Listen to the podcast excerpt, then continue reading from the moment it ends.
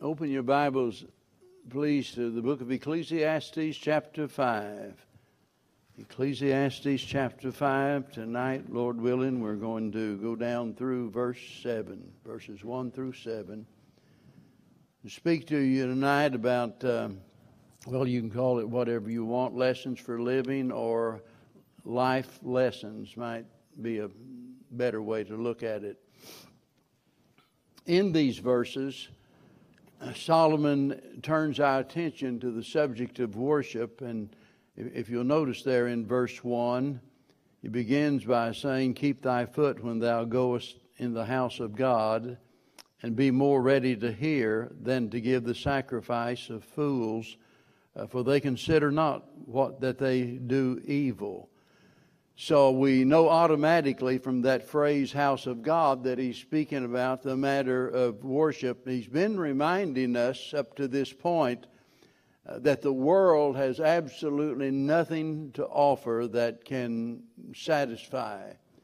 And so, with that in mind, now he is turning our attention to God, and because that's the only source of satisfaction for anyone regardless of uh, our fortune and our fame and our wealth and our health or anything else, without God, we'll never find satisfaction. So, here in this section, he gives us some, well, very simple but uh, but very serious rules concerning the matter of worship. Now, when I say that, uh, we're going to look at four different things that he mentions, but when I speak about worship, uh, we need to think of worship as a lifestyle. In fact, I've preached uh, from Romans chapter number 12 a message by that title, Worship as a Lifestyle. And that's what it is. That's what it's all about. It's not some, uh, you know, just ceremony where we run in and uh, worship and run out and forget God. Worship is a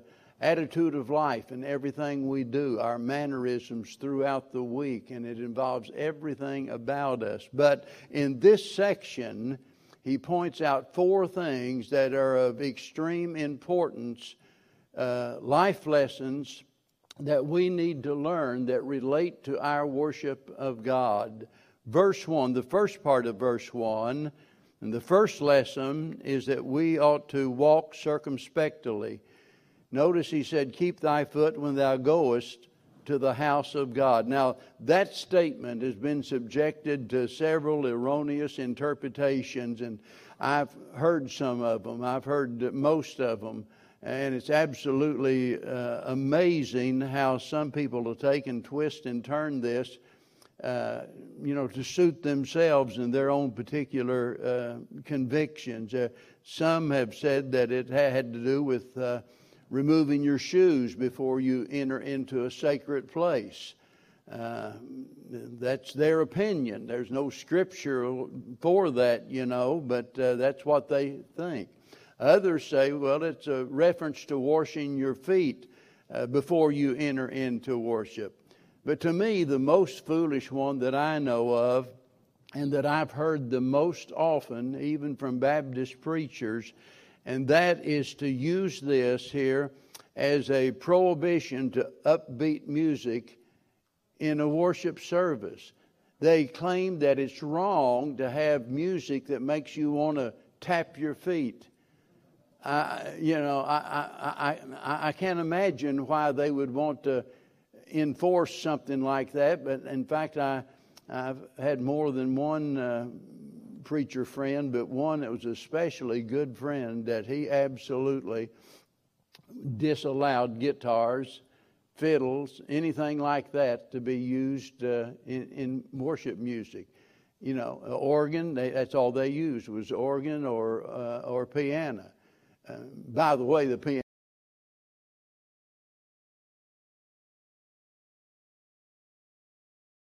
Deep, heartfelt conviction and nobody, I mean, if there was a conference there, someone, nobody, if it was no special music with the guitar or with the fiddle or with the banjo or anything like that.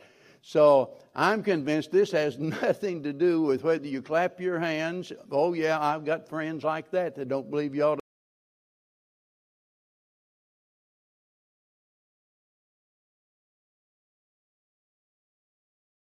very first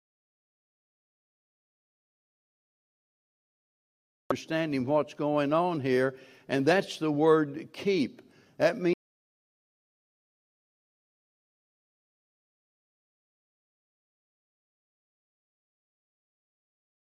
that I'm using to be that we ought to walk circumspectly before the Lord. See, in, in other words, it, it's a warning about our conduct, our manner of life. And when we meet to worship, we're to be mindful of why we're there. You know, there was a movement that started, oh, now several years ago. I tend to lose track of time. It seems like it was a year or two ago, but actually it was probably 30 years ago when that movement started, you know, to, uh, to just come casual, you know, and, and, and there came a point that literally those, you know, that chose to wear a suit and a tie, uh, the preachers would make fun of them for doing that. And I, remember one uh, preacher friend telling me of uh, another preacher friend. He had gone there and he said, You'll never believe what's going on in that church. And he said, rather than, you know, everybody congregating as they normally do. Now, this did happen to be a college town, so I, you know, I, I can maybe a little bit understand why the laid back feeling. But literally, they would come and they would sit on the floor. There wasn't no need for it. But they'd be barefooted or they'd be in sandals. They might have a tank top on just whatever they had on whenever they left home, that's the way they came to church and just sat around up in, in the floor. Now, let me say this. If, if, if somebody is, especially you think about somebody that's unsaved, we don't want to make a bunch of rigid rules that they've got to follow and live by. And if somebody that doesn't know any better comes in, if he sits down there in the floor, I'd rather have him there where he can hear the Word of God than to not be here. So please don't misunderstand what I'm saying.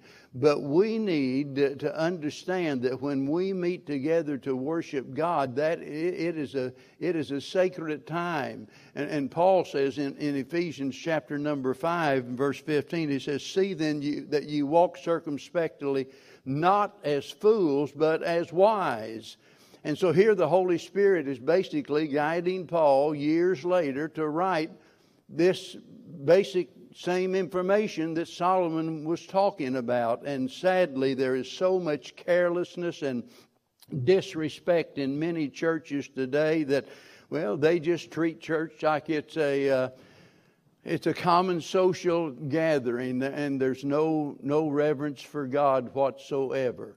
And let me say something else. And again, I, I, I, am not trying to nitpick, but a few years ago, uh, there was a movement started, especially down here in Texas, called the Cowboy Churches. I had never talked about that in the service in my life that I know of. I had certainly never said anything critical about it except one time about a year or so ago. And uh, and so that was a part of the message. It fit in. Uh, and I talked about the cowboy church and some other things. And for the first time in my life, we had a guest that after the service I met and I looked at the card, guest card that I had received earlier that was there that day, and it, it showed their membership at the Cowboy Church over in Montgomery or somewhere around here, you know. And so there's a real i have a real problem i think god has a real problem with us having such a laid back carefree attitude. You don't know if you're at a hallelujah hold down and just or whether you're supposed to be worshiping god. And if you know me you know i'm not against upbeat music. I'm not against emotion. I'm not against any of that but I believe the worship of God is something special. And when, when it's laid out there in Romans chapter 12, and by the way, the verses I'm talking to do not even use the word specifically worship, but it certainly implies that. And it is a lifestyle of submission to the Lord. It's something that we don't start and we don't stop. It's something that ought to be continuous in our life. And so, in everything we do, there ought to be a reverence for God. I remember Chuck Swindoll one time, and uh, I haven't listened to any radio preachers in at least 10 or 15 years, probably. I don't have time to. Uh, to do that, and it's all right if you do. I, I just don't. I can't study and concentrate on what what they're saying at the same time. But uh, I'll never forget him talking about trying to get people's attention. And he talked about things, you know, that he thought about trying, you know, you dim, you dim the lights and you pump up the volume and, and you know, just do whatever to try to get their attention and, and to get them to stop from, uh, from, from talking amongst themselves and doing things that are disruptive. He said he thought about putting a large sign up out in the foyer that just said shh, you know. And, but then he come to the conclusion it wouldn't do any good because none of those things is going to cause people to quieten their heart and to tune in and listen to God. I remember when I pastored in Tennessee, we uh, most of our folks there were farmers raised cotton and soybeans, and that, that was their livelihood. And uh, it so happened that most of those farmers, and some of them deacons, would always sit right down front on my right in the first uh, couple of pews there. And I'm telling you, right up until the minute they got there, until the minute that I got up to preach or the service started, all it was was talking about their crops, one after another after another. And I'll never forget the only big blow up that I had while I was there in that church was over that issue. I made a statement about the church being unfriendly to guests that would come in, sit down, and you know, and some of you folks will never shake their hand, you'll never speak to them or anything because you're so caught up in getting catching up on your business and talking about everything under the sun. Well, no sooner did I get home, here come Kathy knows exactly the guy I'm talking about. He comes pulling in the driveway, and uh, for the first time, and the only time really that uh, we ever had words, was the fact that he was so upset. And I told him, I said, Look, uh, I, yes, our church is friendly. We're friendly to one another. It's the new folks that come in that nobody pays any attention to. And I said, That's horrible and terrible and awful. Well, I moved on from there, not because of that, but the Lord led me up to Cincinnati. And so uh, later on, lo and behold, I caught word that this fella had publicly admitted, you know, that Brother Stone was right about that. Well, thank God somebody got the message that whenever we meet together, we meet not to just interact with socially with one another. Look, Christian fellowship is wonderful, and we ought to be friendly. There's not anything wrong with whenever you meet one another and greet one another and shake hands. Hello, how are you? I hope all is going well. I, will I'll talk to you later. Uh, but there's something very wrong whenever we we just make it a, a an exercise of social uh, uh, conversation. And that's exactly what happens a lot of times. And I think the big problem is a lot of folks don't see the they, don't see the need to prepare for worship. You know, most of the time we think about preparing for worship. Well, I, I comb my hair, I shine my shoes, I, I, I've got on a nice outfit, I've got my Bible, and it's off to church we go. And that's to them, that's preparation. And it is in a manner of speaking as much as our appearance is concerned, but it certainly, it certainly has nothing to do with our spiritual preparation. I was first saved. I absolutely could not wait to get back to church and I didn't want to miss any service at any time. And uh, Kathy was just a little thing way back then. In fact, we had three three girls at that time, and uh, we'd uh, leave early. Of course, I, I I'm known for getting places early because I always believe if I you know, if I'm a minute early, I'm an hour late. I, I like to get where I'm going early. I want to be there on time. But we'd get there at 30 minutes, sometimes more than that, more than 30 minutes before they had turned the lights on in the auditorium. Nobody was in there yet. And we'd sit there just in a darkened auditorium. It wasn't pitch dark enough. Maybe you might make out some words in the Bible, but I love to just sit there and think and meditate on God's Word and try to prepare my heart. Now, I, I, am not expecting anybody to show up 30 minutes early and sit here in the auditorium before our ushers get here. That's not what I'm talking about. But I think we all ought to prepare our heart before the worship service ever begins.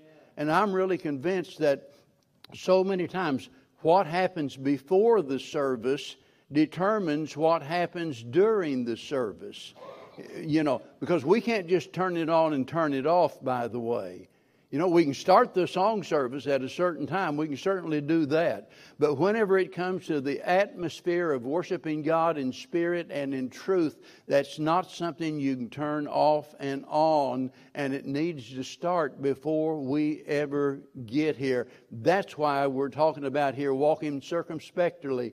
That it's our manner of walk, our lifestyle, what we do, because it all carries over into our worship of God. Now, look at the next part of verse 1, and here's the second life lesson, and that's the fact that we need to listen carefully.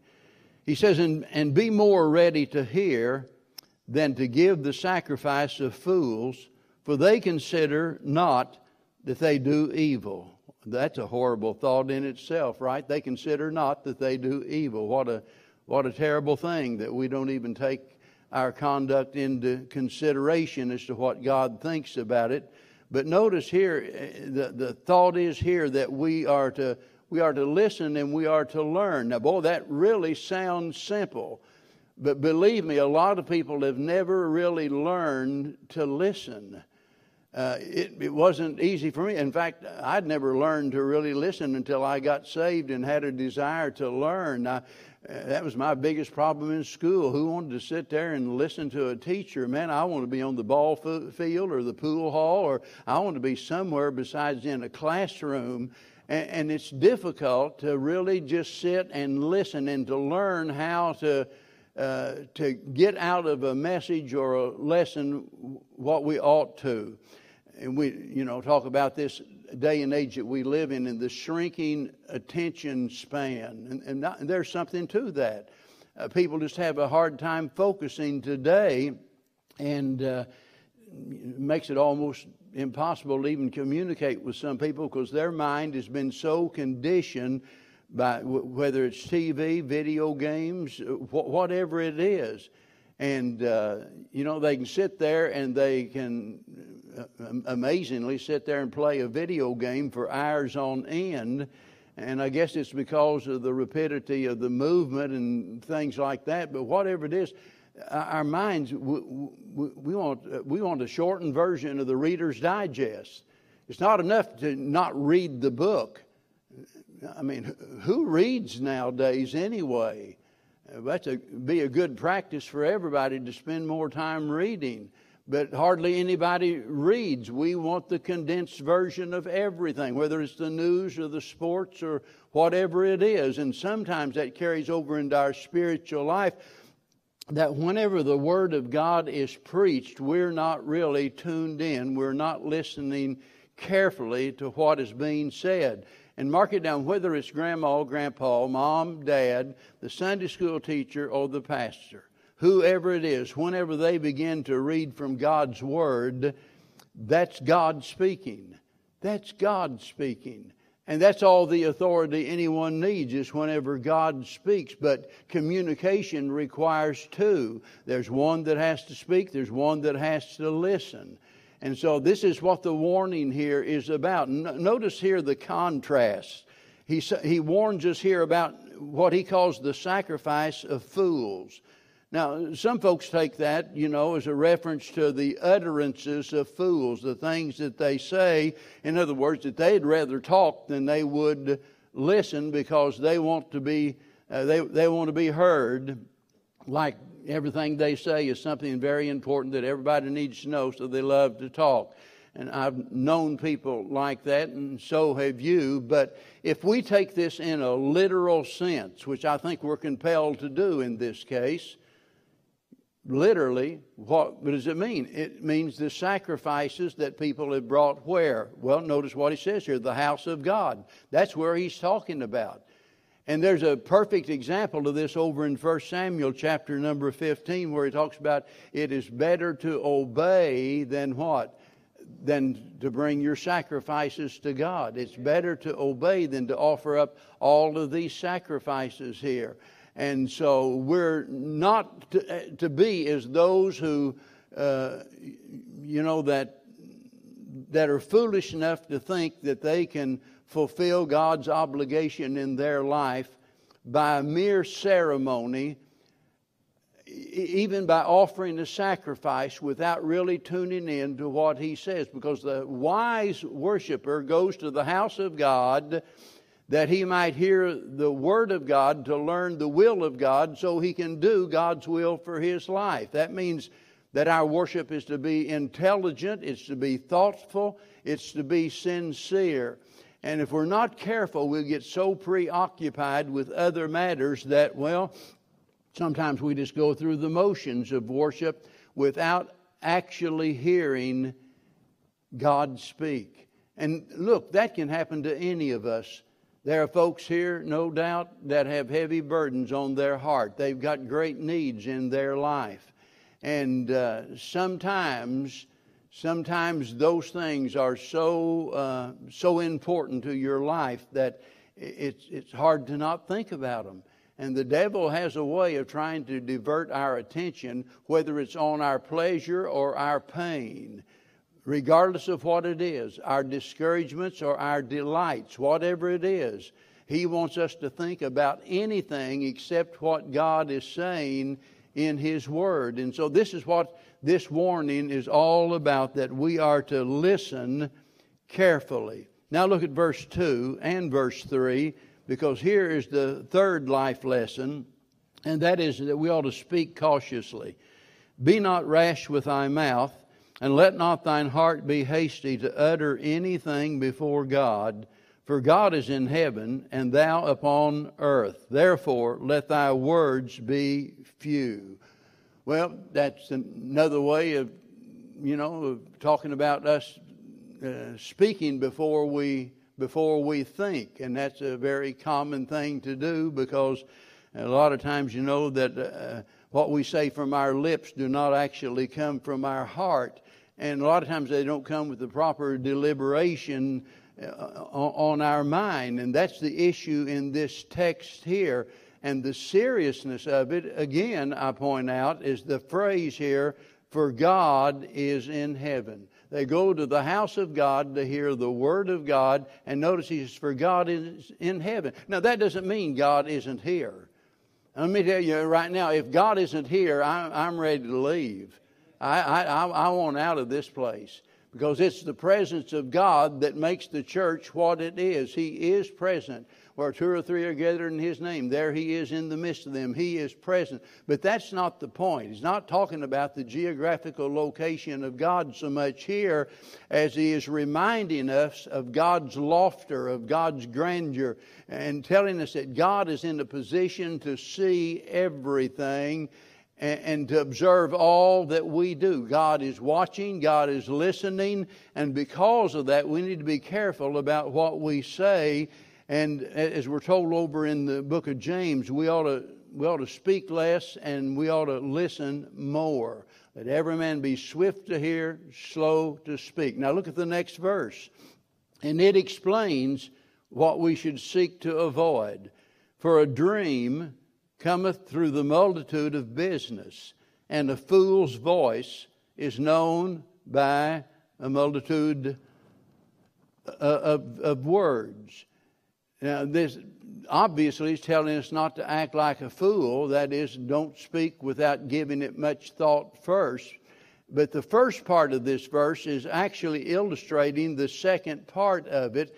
And notice the reference here to dreams and, uh, and that's not, you know, as you might think of a dream here, because this is related to our business or our activity. Notice the multitude of business, all of our activities and our business. I mean, that, that's uh, the driving factor, the one thing we just can't stop thinking about. And notice it carries over here into our dreams, he says. It creates dreams, dreams that are meaningless and useless so far as our relationship with God. So, uh, this overabundance of activity Uh, causes our mind to wander, and so we engage in worthless fantasies instead of being focused on God.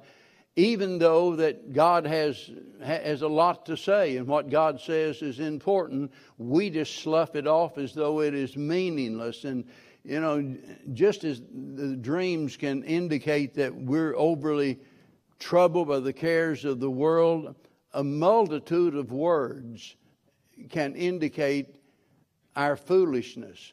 A multitude of words. You know, I, have noticed a lot of times people will try to cover up their lack of knowledge by just talking incessantly. Just they, they never turn it off. They think that's a sign of intelligence, and even if they know they don't know, they want you to think they know because they're always talking. They've got an opinion on absolutely everything when I went to work for the Missouri State Highway Department. I know I've told this before. And I know I'm doing what I said I would never do. You know, I'd heard those preachers and say the same thing over and over, and I, uh, man, why do they have to keep telling that? But sometimes it's just a good illustration. Uh, the project engineer was a man with the name of Eddie Edwards, and so he was my boss. He was the he was the chief out there on that particular project which was constructing a highway. So he takes me out to the grade, going to introduce me to everybody. And before we get there, uh, he, he stops short of the field office, and we're just setting up on the grade there. So I want to give you one piece of advice before I take you over and introduce you to everyone and let you out and let you start. He said, if you don't know something, don't talk about it. If somebody asks a question and you don't know what it is, don't pretend like you do. And that was some of the best advice I ever got. If we, you know, we make a fool out of ourselves when we try to act like we know something that we don't know. And we're a lot better off if we'll just come right out and say, Look, I, I don't know. I don't know, but I'll find the answer for you. And so the point is that a wise person will weigh out their words before they speak and then having done that, they'll say only what you know is necessary to make their point. They don't just keep going on and on and on about the matter. They make the point, and I'm not talking about in a rude way. By by the way, I'm you know you can be friendly and you can be right without being rude, and we ought to be. And there's nothing wrong with just conversation with one another. That's not what I'm saying. But I'm saying there is something very wrong whenever, like he says, a fool's voice is known by the multitude of words. People that just won't shut up because they want you to think they're wise instead of fools. Now, beginning in verse 4, we come to the fourth life lesson, and that is to keep commitments. So we are to walk circumspectly, we're to listen carefully, speak cautiously, but notice here, he talks about making commitments. So he's already just warned us about the misuse of the tongue, and now he's proceeding to point out here one of the most common issues, which is making vows that we don't keep. And that's a serious thing in God's sight. Notice verse number four when thou vowest a vow unto God, defer not to pay it. For he hath no pleasure in fools. Pay that which thou hast vowed. Verse 5 Better is it that thou shouldest not vow than that thou shouldest vow and not pay. Now, here in verse 5, he's revealing to us that vows are, are of a voluntary nature. God's not holding a gun to anyone saying, you know, I, I'm demanding that you make this vow unto me. So we're not under any obligation to make the vows, but when we do, we are obligated to keep them, whether we're talking about the marriage vows or whether we're talking about whatever. By the way, we ought to even think of baptism as a vow, as it were, unto God, that our old life, you know, that it's dead, it's buried, and we intend to now walk in newness of life.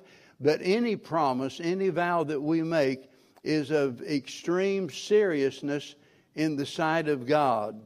Let me turn over to Deuteronomy chapter 23. And for many years, I've had these verses uh, circled and colored in, and uh, because they address this very issue that is so important and taken so lightly by so many people. Verse 21 of chapter 23, where he says, When thou when thou shalt vow a vow unto the Lord thy God, thou shalt not slack to pay it, for the Lord thy God will surely require it of thee, and it would be sin in thee. But if thou shalt forbear to vow, it shall be no sin in thee. That which is gone out of thy lips thou shalt keep and perform, even a free will offering, according as thou hast vowed unto the Lord thy God, which thou hast promised with thy mouth. You know, how many times we've seen people that are in trouble? I mean, they are stuck in the mire of misery. They don't know how to get out. And so in the midst of all of their trials, they'll come to God and say, Oh, dear God, if you'll just get me out of this, if you'll solve this problem, if you'll meet this need, if you'll put my marriage back together, I promise you I'll do this and I'll do that. Let me tell you, your very life hangs in the balances when you make a promise like that to God because God is not going to settle for some excuse that we make in that regard. It's serious business. So he says, verse 6. We're back to Ecclesiastes, verse 6. Suffer not thy mouth to cause thy flesh to sin. Neither say thou before the angel that it was an error. There, wherefore, should God be angry at thy voice and destroy the works of thine hands. So clearly, this is a warning about the words of our lips that lead us into sin, and that sin, of course, leading us to loss. Several years ago, it was a very common thing for certain churches to have fundraisers by uh, by appealing to the people uh, about the need and then by them uh, asking the people to make a promise to give so much. They would pledge that, you know, I'll give so much. And so that, that was their means of raising money. Well, some people would get so caught up in the excitement of all of it, they would make promises that they couldn't or wouldn't keep. And that became a real problem. It became an obvious problem in a lot of churches. And you know, because sometimes just, you know, the, the, the pressure of trying to appear that I'm just as generous as he is, you know, or I'm just as spiritual as he is, uh, that would cause them to do things without thinking them through. So, whenever the churches recognized that this was a serious problem, uh, and by the way, it was serious because a lot of churches set their budgets upon those pledges. And when it didn't work out in the year's end, uh, they found themselves in the hole. Well, somebody said, I've got the remedy for that.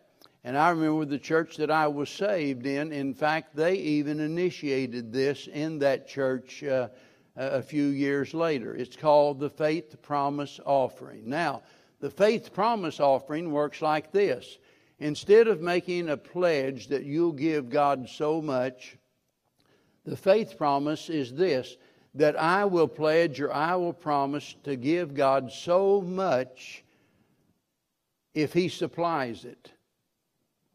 So, in other words, that's kind of saying if it comes in, you know, I'll give it to Him.